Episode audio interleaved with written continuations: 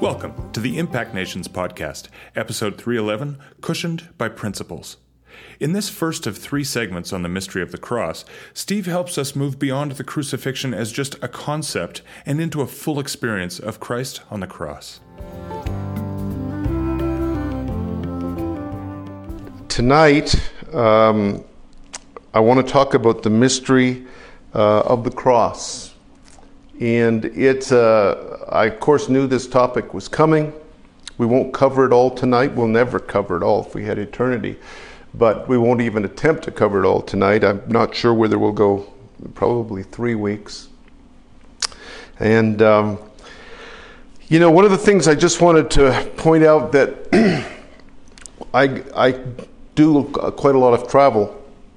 And if I ever get some free time and I'm in the, in, in the heart of cities, I love to go to cathedrals, especially the older ones, but I love going to Catholic and Orthodox cathedrals. I love going any place where there is centuries of worshiping and adoration of Christ and the, the presence of the Lord, and I just I just really really enjoy it. Um, I one of the things I like to do in the in the Roman Catholic churches is many of them have got what are called the Stations of the Cross, which actually originated with St. Francis of Assisi. But um, uh, my favorite cathedral in our part of the world, New Mexico, is up in Santa Fe, uh, St. Francis Cathedral. Um, beautiful paintings uh, on the Stations of the Cross. But there is uh, in the cathedral a powerful, powerful statue, sculpture um, of Christ on the cross. And every time I go, I just sit for a little while and look at it and contemplate it. It's, uh, it's very, very powerful. And something happened a couple of weeks ago. I was sharing at dinner with friends. I was at a cathedral in Bogota. We had to take a cable car. It was way up, over 10,000 feet. And after we went through the cathedral, we all split up in different places. And I had a maybe an hour. It turned out on my own, and I started walking through a beautiful garden. And here they had the Stations of the Cross as statues, um, and I was enjoying them all. And then I got to one that absolutely rocked me. Um, I actually felt my stomach flip it was uh, depicting the, the moment when uh, two soldiers were, um, well, one was driving the spikes into Christ's hand. One of his hands, his right hand, and the other was holding his legs down. And, and it just hit me really, really hard. I knew I was going to be teaching uh, on the mystery of the cross but I stood there and I'm so thankful to the Lord for the timing of this that before even I began to prepare this, I had that experience that so deeply, deeply rocked me. Uh, my journey into the mystery of Christ over the past uh, years has taken me more and more into uh, studying and meditating and contemplating on the cross um, and for me, it is not just uh, a theological concept, and my training um, and my teaching on the cross tended to be very much about the theology of the cross, and that certainly is a part of what we want to touch on. But it's become something much more visceral. And, um, you know, when I stood in front of that statue, uh, I don't tear up easily, but I I was quite teary. It was just so real, and uh, so over the next couple of weeks, we're going to enter into this great mystery of Christ on the cross. And what I've been asking the Lord for over these last few days is that He would give us grace to uh, to take us experientially into what happened. Um, and what is, by the way, continuing to happen. and will continue to happen uh, throughout all of eternity. And I'll unwrap that a little bit tonight and, and more next week. For years, I've read theology, um, and most of it, my early days, certainly the first 20 years, would be from a reform point of view. But it, it approached the cross from a almost like a propositional truth point of view. Here are the principles. This is how it was met. We're going to talk next week about a judicial versus relational view of the cross. But, but that's very much where I came from. And in fact, almost all my friends did. Uh, I would say all my friends did. I didn't realize there was any other way to see or experience the cross. And so as a result, without realizing it, I, I held the crucifixion at kind of a safe distance. It was, it was cushioned by principles and, and theories and so forth. Um, and so for me, the crucifixion was more conceptual than experiential. One of the things I've been coming to terms with, I've been thinking a lot about it the last few weeks, is my sanitized view of the cross.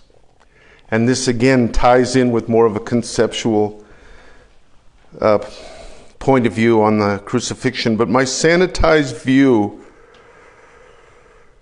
it's even hard for me to say what I'm about to say.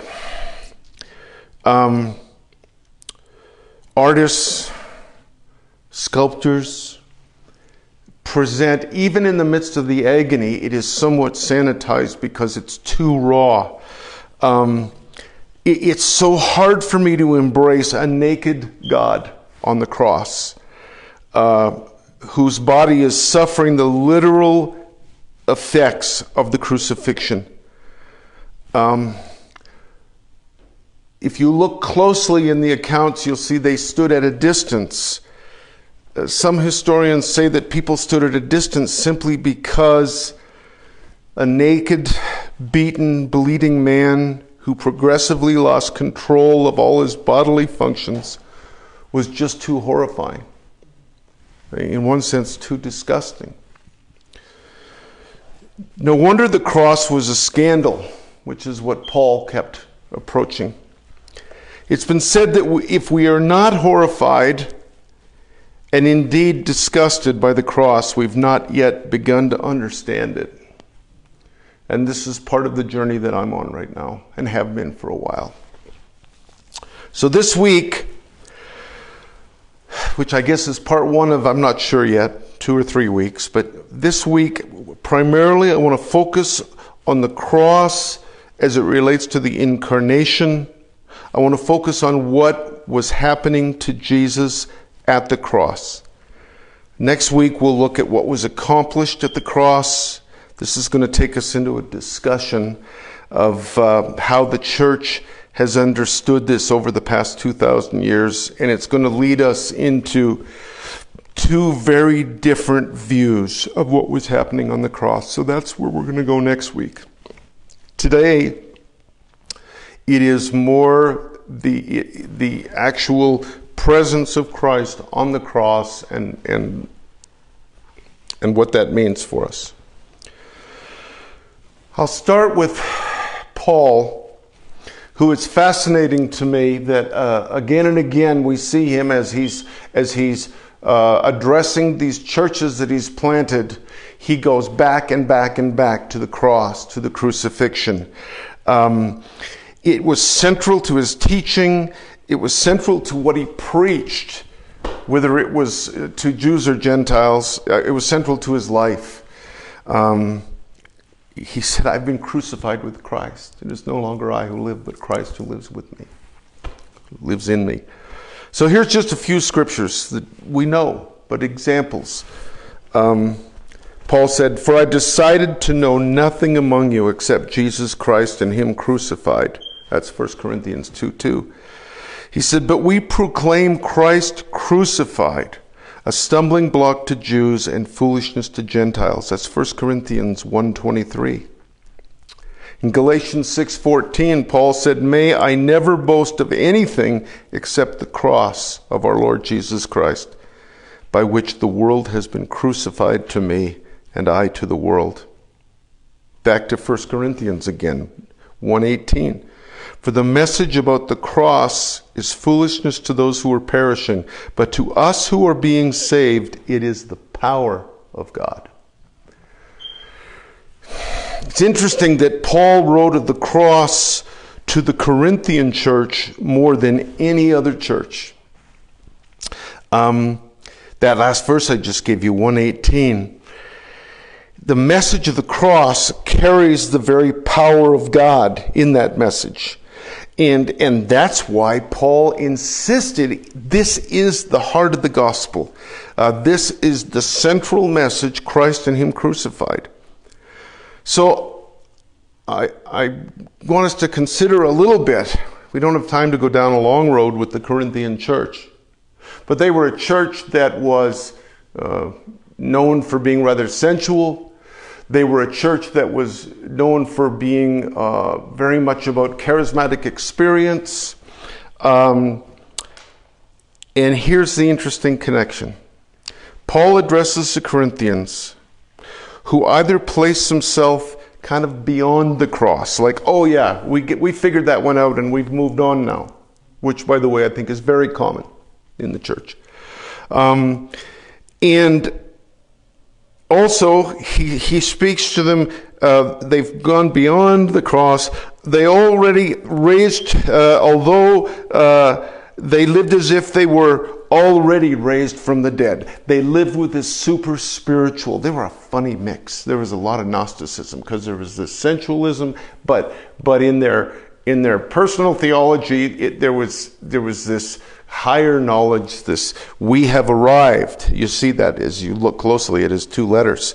There was something super spiritual, and and it was like they were now they'd left it behind, and it's almost like they were above the cross, um, that, that suffering was beneath them. They're all about the, the experiences, the revelations, the, and so forth.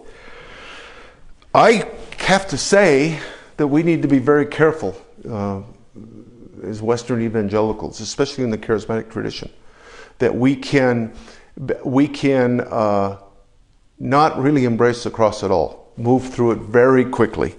Um, Paul kept focusing them on living in the cross. That's what he was saying. No, the cross is central. It's not something that's 101 and you've moved past it now. It's not something that, oh, now we're above that and we, you don't have to suffer anymore. He's saying, no, we live in the reality and the tension of the cross. The cross is all about this dynamic tension, it is filled with paradox. Only by embracing the reality of suffering and sacrifice can we, can we live in the cross, which I'm going to unwrap in a minute. Can we live in true, substantial love? So let me make five or six main points about the cross tonight. And Lord, keep us from theology and principles because this is deeply, deeply experiential. God is most fully revealed in the crucifixion and the resurrection. I, my friends Kenneth and Margaret have listened to me teach that for years. That, that his, it is where he is most fully revealed. And the shocking claim of the cross is that God is fully acting in Jesus' death on the cross. The cross is a profoundly Trinitarian event. We will talk in a coming week, I'm not sure which one, about the mystery of Christ and the Trinity. But the cross is a Trinitarian event. Without the Trinity, the cross does not make sense. And I'm going to unwrap that next week. God is the triune God. If Jesus is not the second person of the Trinity, if Jesus laid aside his divinity, then God is not directly involved at the cross. Therefore, Jesus is detached from God's eternal plan. We've got to see the cross as being about the Father, the Son, and the Holy Spirit. So, let's talk about the cross as the, the great cosmic event. Some of you have heard me share a theme again and again and again that the scriptures are not two dimensional as in our era we so often see them. They're three dimensional.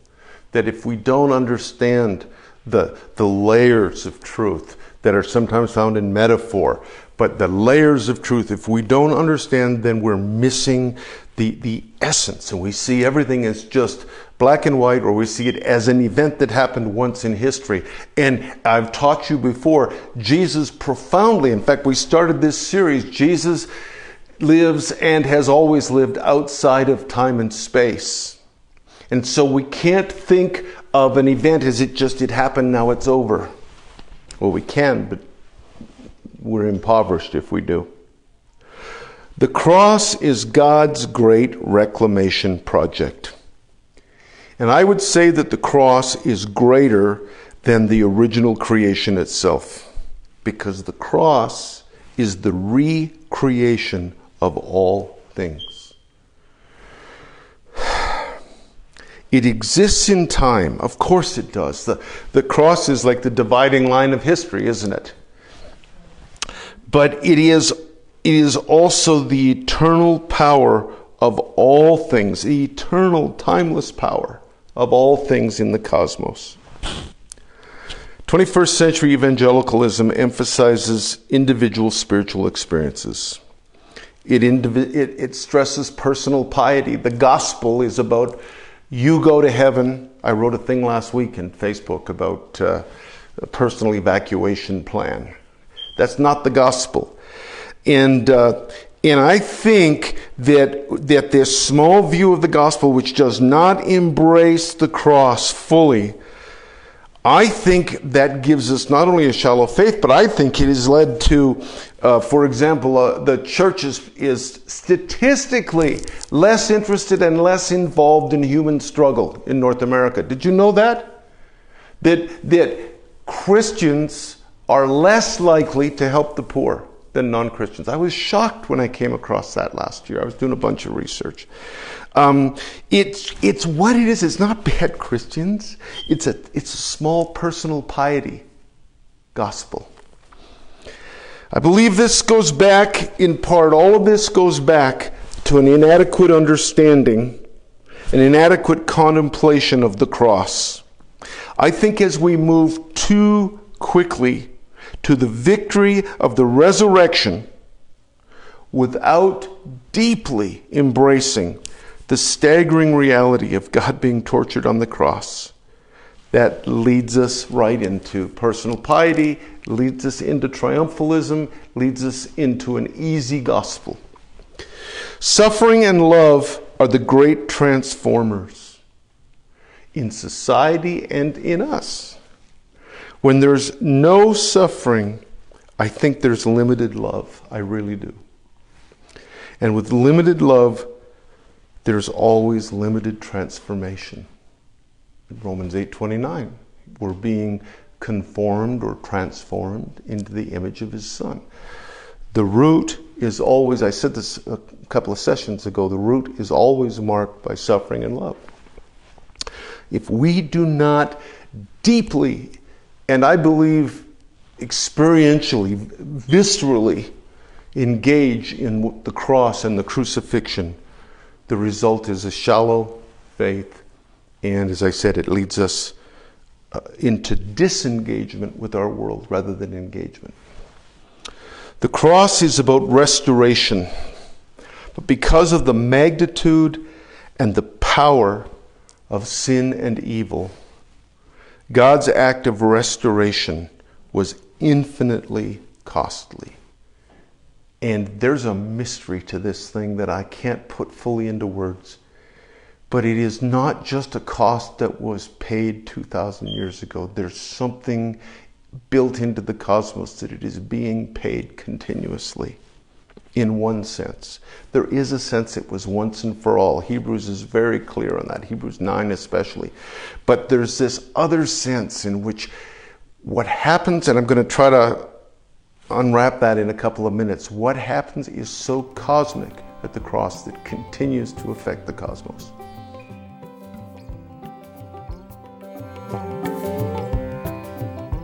This week's episode is brought to you by our upcoming Journey of Compassion to Colombia. As I record this, we've got a team of about 25 people that are just beginning their journey of compassion in northern India. And yesterday we received a report about their first day of ministry, and it sounds like they are off to a great start.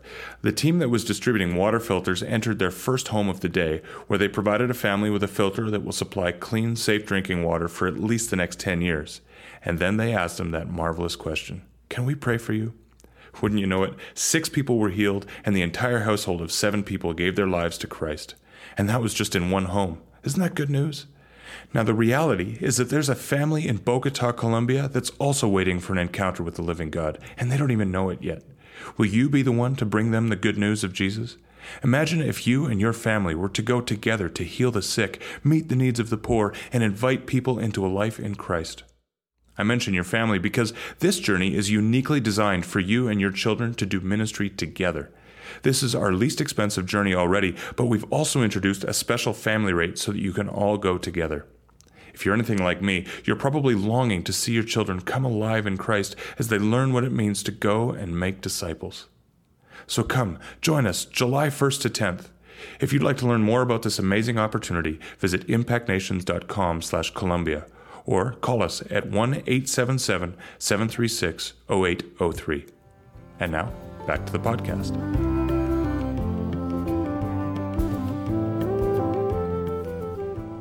So, the next point about the cross, I want to just give you, come back down to earth a little bit and give you the historical context for the cross.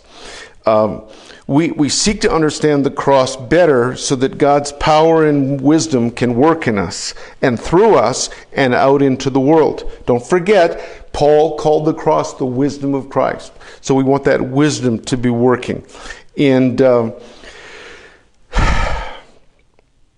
it's interesting. We're going to talk a little bit about atonement and atonement theories next week, which is really about, you know, what was happening with. Uh, uh, with sin and, and the payment for sin, etc.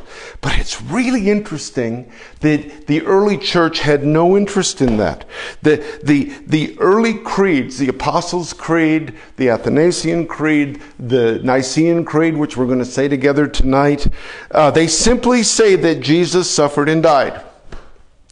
Doesn't say anything about what we call atonement theory. So, in the context of he simply suffered and died, here is here's the context for the crucifixion, the literal context. Rome, of course, uh, for um, well, closing in on 200 years, was an occupier nation. They were an empire. There's a phrase you've probably heard, Pax Romana, the Roman peace. It was incredibly valued, the Roman peace, but it was upheld by fear and force and fear of punishment. The governor's job, and we know Pilate is the character in this story, the governor's job was primarily to keep the peace, to maintain stability. And that's how he kept out of trouble with Rome, with head office. That was what he was supposed to do. So you've got that happening.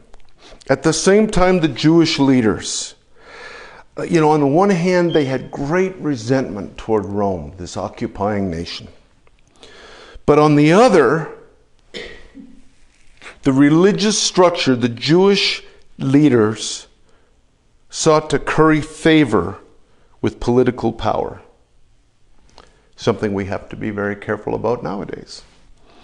They were hoping for a Messiah, yes, but their dominant reality was to get the best they could out of this situation. They recognized that Jesus was a threat to the temple system.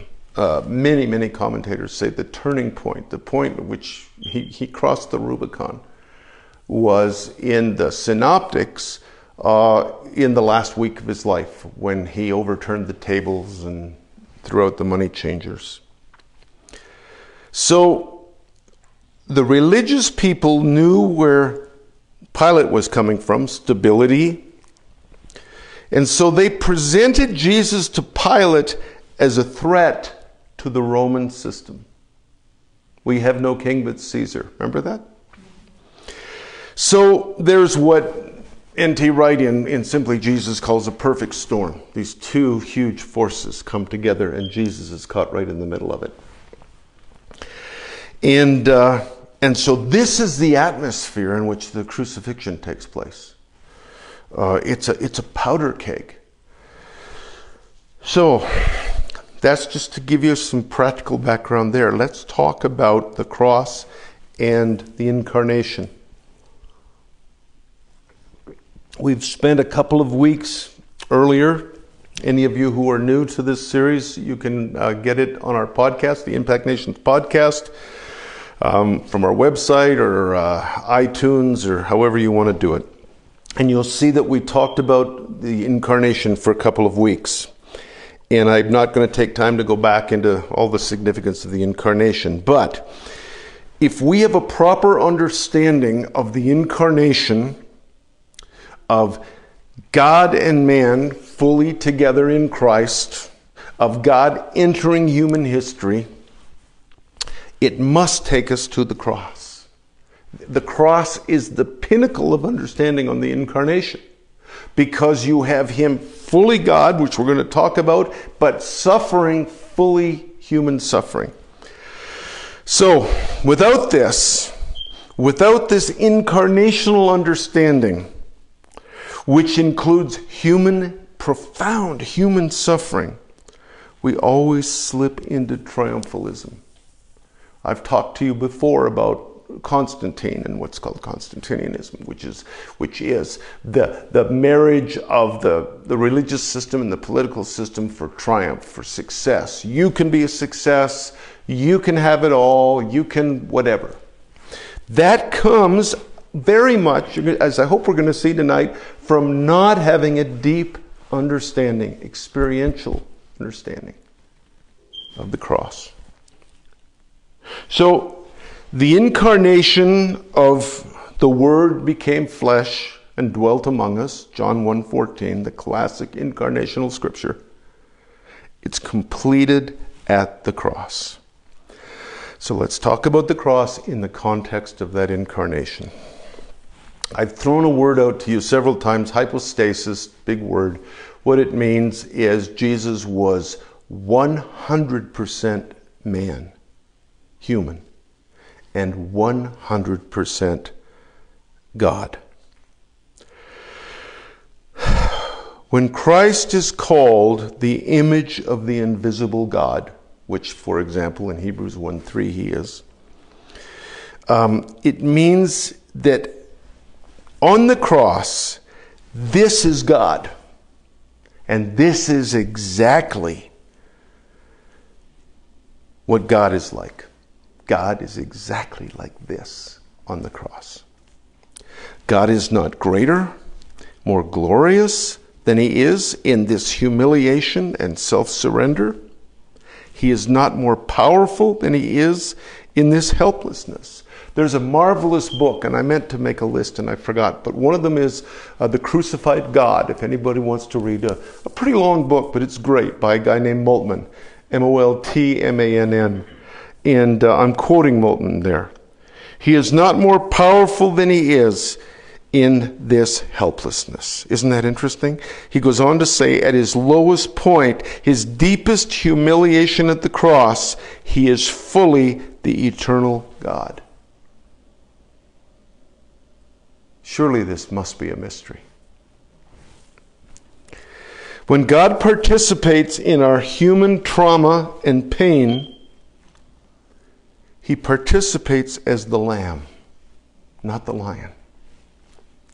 It is not that Christ, and this is important for us, it is not that Christ has suffered instead of us, which is, I think, uh, one of the weaknesses of one of the atonement theories The, the part of the weakness in that substitutional thing is, oh, it all went to him, so it didn't have to go to us. So I'm going to say that again. It is not that Christ has suffered instead of us, rather, he has suffered on our behalf. Let me explain that. Christ did not suffer so that we might be exempt, rather, that our suffering may be like his.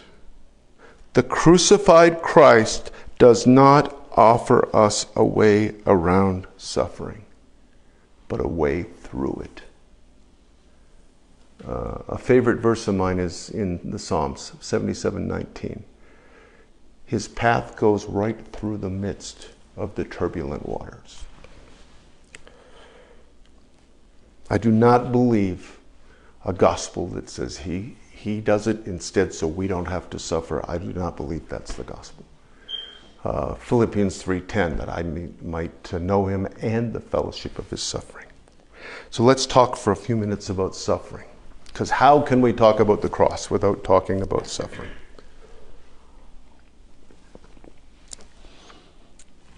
Yes, at the cross there was physical physical suffering. And it, you know, I, I, started off by telling you about seeing that um, that sculpture. I, I, I confess to you that I've had a sanitized version because it's like emotionally I couldn't come to terms with Christ, with God, the second person, in that state I described on the cross. It was a terrible, terrible physical suffering We've all heard messages that the cross was the worst torture known at that time, some would say ever. But I think beyond this, I want to talk about the spiritual and emotional suffering that happened right then on the cross. On the cross, Jesus identified with deep failure. Deep failure. He identified with isolation and complete loneliness and abandonment. I talked to you guys a few weeks ago on the difference between abandonment and separation. I said separation is objective, it's you're in two separate places. Abandonment is our response that feeling alone. And I said he suffered and experienced abandonment, not separation. And I'll talk about that next week but he felt utterly abandoned, utterly alone, completely isolated, and he was. Uh, he was living at that moment with a deep sense of failure. Jesus entered into the experience of spiritual death. On the cross, he identifies with all the despair and all the emotional pain of humanity. And the famous quote from Psalm 22 My God, my God, why hast thou forsaken me? Jesus is truly experiencing abandonment from the Father. Not separation, but abandonment. And some say that this sense of godlessness is spiritual death. The incarnation is about identification and sharing, right? He came to, to live as a man, to share life with us. Um, but the cross is this act of sharing carried to its ultimate end. And I do not believe, and we can talk about it more next week, that the cross is so much about substitution, but rather he comes as a saving companion to us in our despair and our brokenness and our trauma. In both the Nicene and Apostles' Creed, all of Christ's life and ministry are summarized with one word suffered. Isn't it interesting? You must have noticed it in the creeds. Doesn't talk about any of the healing and any of the miracles, nothing. He suffered and died. This is a vivid demonstration that for the early church, they understood that the passion was the culmination of everything that Jesus accomplished. Isn't that interesting? What they, the passion, the passion Uh, the Passion is all that led up to and included the crucifixion. Passion Week begins with Palm Sunday and all that happened there. The Garden of Gethsemane is a high point. Uh, if you want to look uh, again on the podcast, I think I covered that maybe two months ago now, where his he was experiencing all these things in Gethsemane just hours before they uh, they were walked out on the cross. In 21st century evangelicalism, I think that the gospel is way too often stripped of suffering. Way too often. And so, what's the result of that? We, and I know this as a pastor for years, we live with an unspoken sense of rules. I've had people talk to me about it as recently as about 10 days ago when I was in Colombia. We have this unspoken ethos where I got to be okay. And so on Sunday, I make sure one way or another for two hours I'm okay. I, I know it could be slightly overstating it, but I'm not so sure that I am. Because if we strip the gospel of suffering and focus just on the resurrection, it's like we bypass the crucifixion.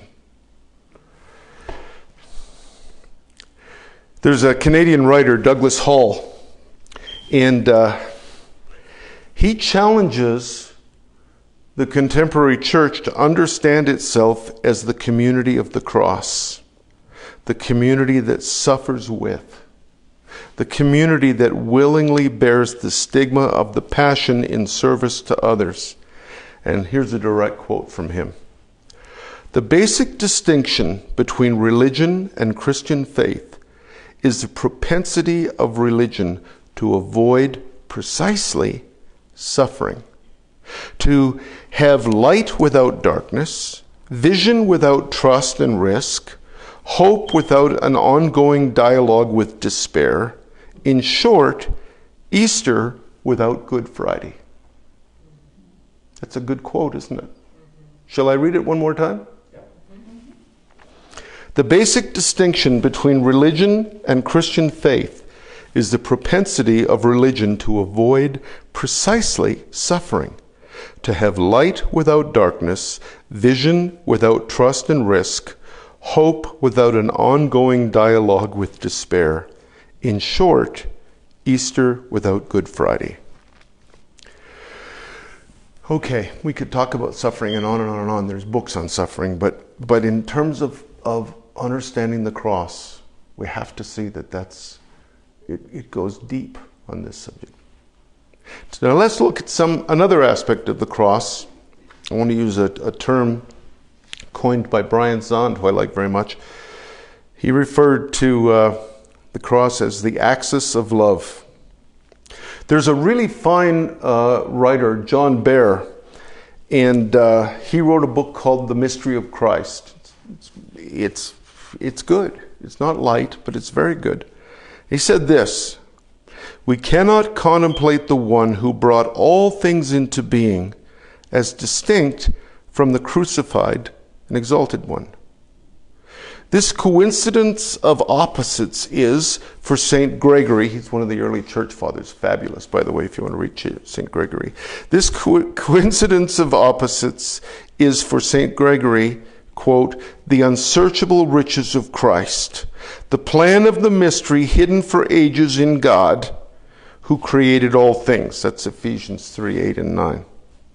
When the Apostle Paul speaks of the breadth and length and height and depth of the love of God, we know that from Ephesians 3, that prayer, right?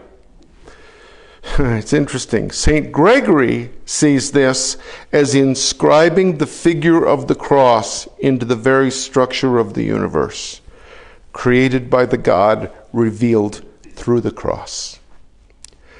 The overarching power of the eternal, timeless God, manifest in the passion of Christ, is the same power that upholds all of creation so that the cross is indeed the still, eternal, or timeless axis, axis around which the world rotates. Now, there's a lot in there. If you want, I'll give it to you later because time marches on. But here he's touching on this mystery. I'm, I'm starting to see my way through the fog on that it's not just an event, it is profoundly an event that divides history.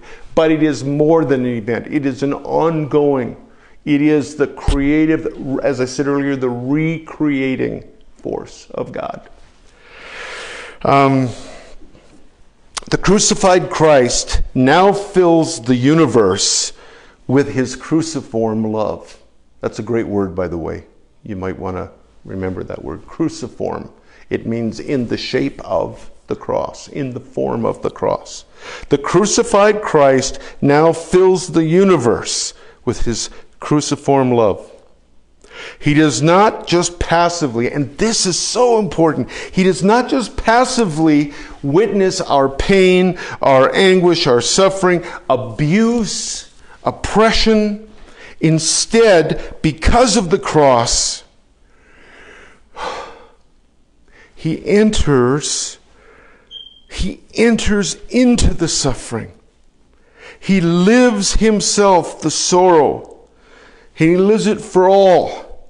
And he lives it with all. And he lives it for all time. The marks of suffering, of our suffering, your suffering, and my suffering, are in his cruciform reality, who he is, for all place and all time. Who is this King of glory? Who is this King of glory? The cross transcends time and space. The entire cosmos revolves around this axis, axis of love. And this, folks, if we get this, surely this must liberate us from a small gospel of personal piety. At the cross, Jesus is not just saving individuals. And that's the only gospel I ever heard. I don't know about you. He is not just saving individuals, he is recreating the world, indeed, the entire cosmos.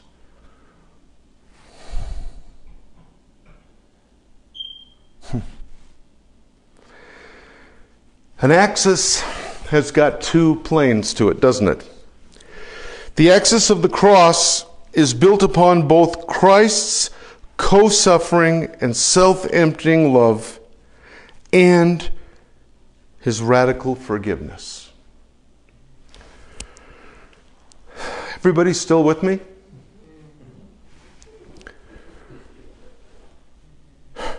Remember, I've told you the cross is more profoundly than any other picture we have about the incarnation. It is, this is God. As Moltmann says, the crucified God. It is, the cross reveals and expresses who God really is. So I want to point out two very practical things that may be very obvious. One is, Jesus did not die alone on that hill. He died in the company of bad people one whose heart turned to him and one whose didn't. According to Luke, in Matthew, we don't even have the example of turning. Jesus died in the company of bad people. He suffered the ultimate rejection and punishment that the Roman powers had to offer. He did not die alone. He died as he lived he chose to live in the company of sinners to the very end, of bad people. Therefore, the cross leads us to incarnational, the way God lives in the world. The cross leads us to incarnational Christian community. Do we have bad people among us? Do we have bad people that we've made room for in our lives, in our churches? Do we choose to be with bad people? So that's the first thing, seems to me, on Golgotha. Secondly, his first act on the cross was to preach forgiveness. Famously, we know he said, Father, forgive them, for they do not know what they do. Here's something interesting His forgiveness is so all embracing, so total, that the very ones that did all this harm to him, he not only forgave, but he made excuses for them.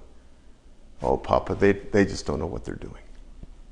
Forgiveness even makes excuses for the other.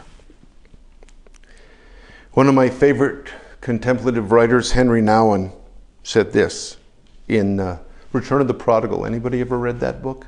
Amazing book. He said this Forgiveness is the well at the center of God's village. Isn't that good? That'll preach. so that's looking at the issue of forgiveness at the cross. Second thing is reconciliation. Co suffering, suffering with, and radical forgiveness are the foundations of reconciliation. We're going to look at this a lot more next week. But let me say this much. As Paul said in 1 Corinthians 5 about the ministry of reconciliation, 1 Corinthians 5 19 and 20. We know this, but I want to read it out loud anyway. For God was in Christ, reconciling the world to himself, no longer counting people's sins against them. We just saw that, didn't we? And he gave us this wonderful message of reconciliation. So we are Christ's ambassadors. God is making his appeal through us.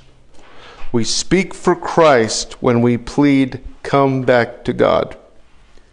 Through Christ, God reconciled everything to himself. And we're going to talk a lot about that next week. He reconciled all things to himself. He wasn't selective as to who he was reconciling to himself. He made peace with everything in heaven and on earth by means of Christ's blood on the cross. That's Colossians 1:20. He made peace with everything in heaven and on earth by means of Christ's blood on the cross. When we begin to truly enter into Christ on the cross, it must move us to be a people of reconciliation. It is the, the direction of this recreated cosmos. Whenever we put up any walls, racial, economic, um, religious, whenever we put up any walls, we are not moving in the rhythm of this recreated cosmos. Because you see, until the cross, death was at work in the cosmos, right? In creation. But at the cross, recreation has begun. Everything's changed. And it's, it's, it, we must move in the direction of reconciliation.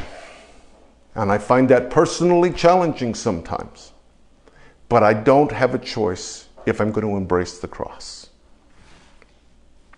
Let's talk about another couple of things.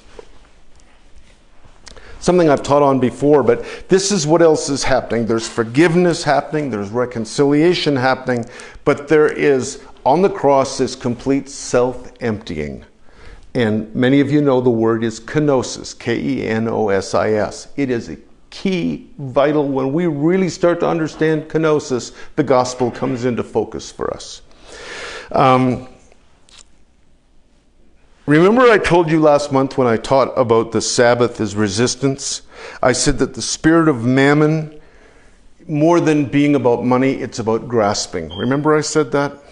And that's, that's the spirit of Egypt, that it grasps. It's seeking control, ultimately from fear of losing what it has. Um, that uh, that's the spirit of mammon, that's the spirit of the world. The cross is the ultimate truth of how God has created the cosmos to work. Jesus took the place not only of suffering and forgiveness, but in this he emptied himself. And the classic passage, and I'll, ta- I'll take time to read all six verses Philippians 2 6 to 11. Christ Jesus, who though he existed in the form of God, did not regard equality with God as something to be grasped but emptied himself That's the word, kenosis. Emptied himself by taking on the form of a slave, by looking like other men, and by sharing in human nature. He humbled himself by becoming obedient to the point of death, even death on a cross. As a result, God exalted him and gave him the name that is above every name, so that at the name of Jesus every knee will bow in heaven and on earth and under the earth, and every tongue confess that Jesus Christ is Lord to the glory of God and Father. This question hit me right between the eyes four or five years ago. Could it be that Christ on the cross is the highest and most perfect revelation of God's glory? I think kenosis is the prime expression of God's nature. Blessed are the poor in spirit, the lowly, for theirs is the kingdom of God. Kenosis is the way the kingdom works. Kenotic love is who God is. This stuff, hold on to it because we're going to need it next week. Okay? So there's a real paradox here because the self emptying Christ, and we prefer the, one writer, Richard Rohr, calls him touchdown Jesus, but the self emptying Christ leads us paradoxically to a bigger gospel. A gospel that is not just for me, but for all of creation. The gospel is not that Jesus is just saving individuals and leaving the world as it is. The gospel declares a new reality, both demonstrated and won at the cross. Jesus is recreating the world. I know I keep saying that, but we gotta get this. A new heaven and a new earth built upon and established by Christ on the cross. This is a whole new axis for life, not built upon violence or grasping, mammon, or control, but an axis of love, which is marked by co suffering, self emptying, and radical forgiveness. The creation that was dying under the curse of death has now been called to life by this eternal, all encompassing power as I've said, it reaches beyond the limits of time and space, of the cross. God is restoring all things. It is an ever advancing and eternal peace. True peace is built upon the truth of the cross. Hmm. You know, any peace that's achieved through violence or the threat of violence my army is bigger than yours, or whatever, isn't peace. It's just a temporary cessation of hostilities. And history has proved that to us for 5,000 years. True peace is built upon the cross. This alone is the power that will bring about God's purposes. Principalities and powers insist that truth is about power power enforced by violence or fear of violence. Violence is the organizing principle for all those who operate under the, the powers, the principalities and powers. The cross, however, declares the truth and demonstrates that violence is not ultimate truth. It's so easy for us to say we're putting aside violence until we get right into a corner and we get really threatened. We say, well, we tried everything else, and then we fight back. But the cross never fought back. If we're going to follow Christ, we must take up our cross of self emptying, radical forgiveness, and follow Him into meaningfully loving our enemies. I'm on the home stretch. You guys have done well to stay with it because there's a lot in here. Okay, so tonight we've only begun to enter into the infinite depths of this great mystery of the cross. Hopefully, tonight we've begun to see what took place at Christ's crucifixion with new eyes, maybe even a new heart. Next week, we're going to go deeper into what was accomplished at the cross there's more I'd like to say about the cross, like right now. But I'm not going to. But let me leave you with two or three thoughts to think about until we gather next week and go deeper. Here's the first one. If the cross declares that violence is not ultimate truth, but self giving love is, and if Jesus is the full revelation of the triune God, then God must be nonviolent. And if God is nonviolent, how can we accept any theory of salvation that is based on appeasing Him through a violent act? So just think about that. Here's another one. What if Jesus did not die to change the Father's mind about us? What if He came to change our minds about the Father? And the last thought I want to leave with you what if the cross was not about a transaction involving the Father and the Son and us? What if the cross is not transaction? Thanks for listening to another episode of the Impact Nations podcast. If you haven't already, be sure to subscribe so that you don't miss an episode. You can subscribe on your favorite podcast app or by simply visiting impactnations.com/podcast. And while you're at our website, check out that journey to Colombia. Thanks and have a great week.